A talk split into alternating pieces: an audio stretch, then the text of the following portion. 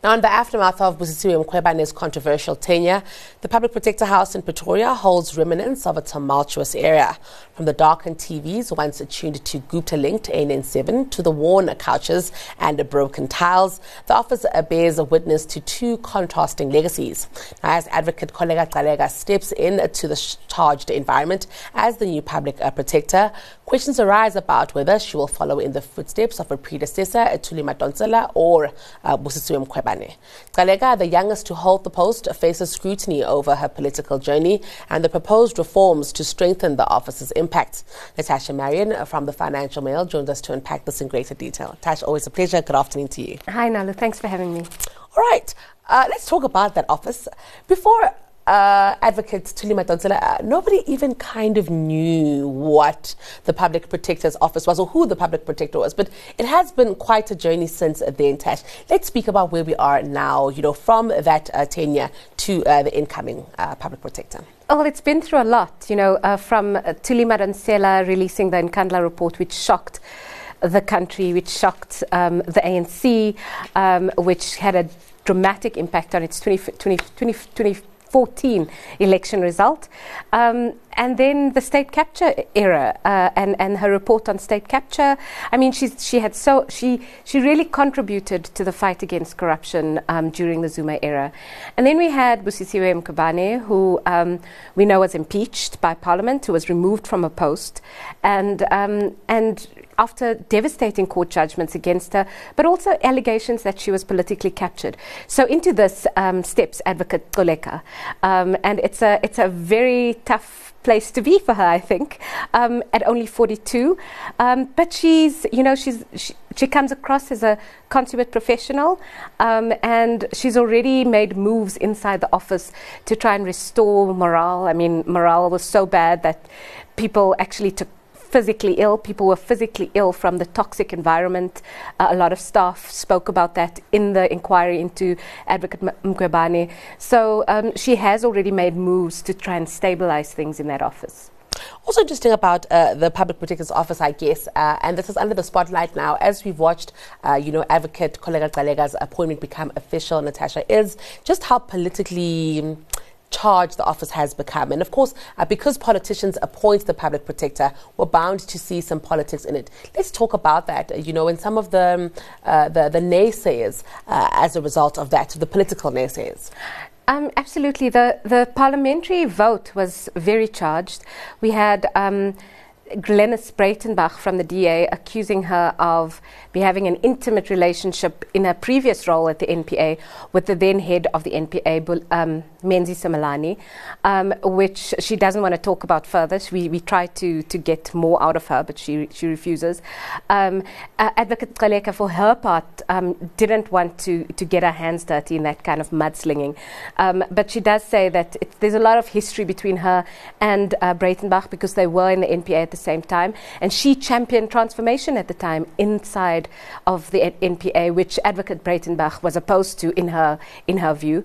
Um, and then there's the EFF who say that um, Advocate, Advocate Gcaleka was, a, was an ANC Youth League member and she also cleared President Cyril Ramaphosa on the Phala-Phala investigation, hence um, her wide support from the ANC to, to the post. Um, whether or not that's true, I mean, the, the Phala-Phala report hasn't been taken on review.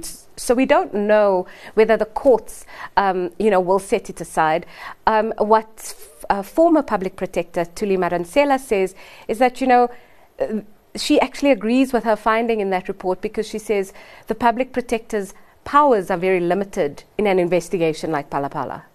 Let's also then uh, speak about, uh, you know, the, the reforms that Advocate Gcaleka wants to bring in. A lot of it actually has to do with some of those powers and really uh, the teeth of uh, her office uh, and some pushback there as well. Exactly. Yeah.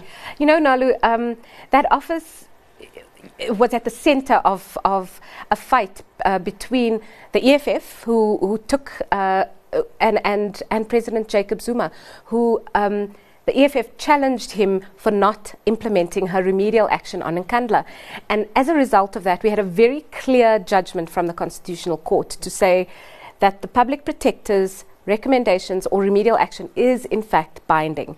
Now, Advocate Kholeka wants to take it a step further.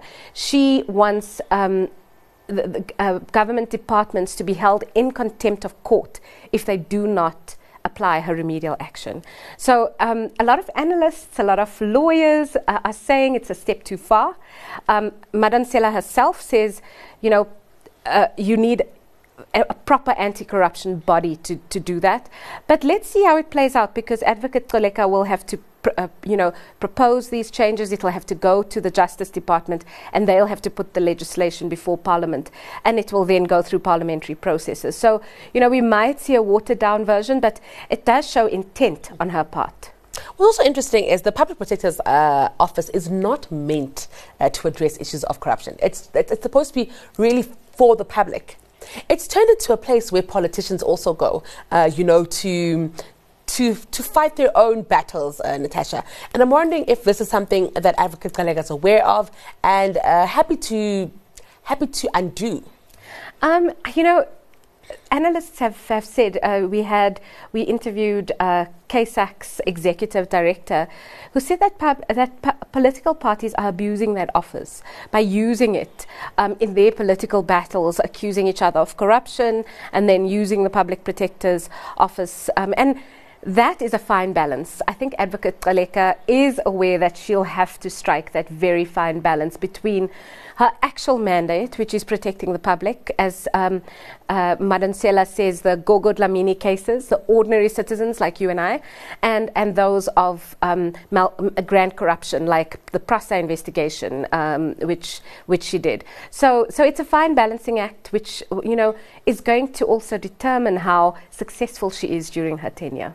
Of course, what we are seeing uh, with this office, uh, Natasha, and I'm wondering uh, if I'm accurate in my thinking that it's also a proxy for, uh, you know, Section 9 institutions or Chapter 9 institutions in South Africa that really, really struggled uh, under the tenure of uh, former President Jacob Zuma and really putting, putting hope and structure back into it. Are we hopeful that even heading into 2024, we'll be able to maintain the momentum that we've made? Well, hopefully, hopefully, Nalu. You know, um, the difficulty is, you know, when these when these institutions are so heavily politically charged, um, as they ca- became under, I think more so under um, Advocate Mkhwebane, because Advocate Ma- Madonsela was able to defend her reports in court. She was able to justify her findings, and it was under Advocate Mkhwebane where, um, you know, she couldn't defend her her reports in court, and and that gave rise to the very heavy political atmosphere around that office. So if Advocate Kholeka just sticks to the law, um, and and you know she actually she, it actually sounded like she's very aware of that. Mm. Uh, if she sticks to the law and and and remains ethical in her, in her conduct, I think it'll be.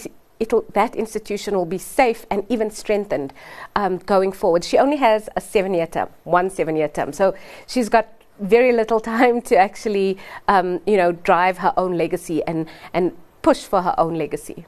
I'll be watching that one closely. I don't think any of us have a choice at this point. Thank you, Natasha. Always a pleasure. That was Financial Mail's Natasha Marrian.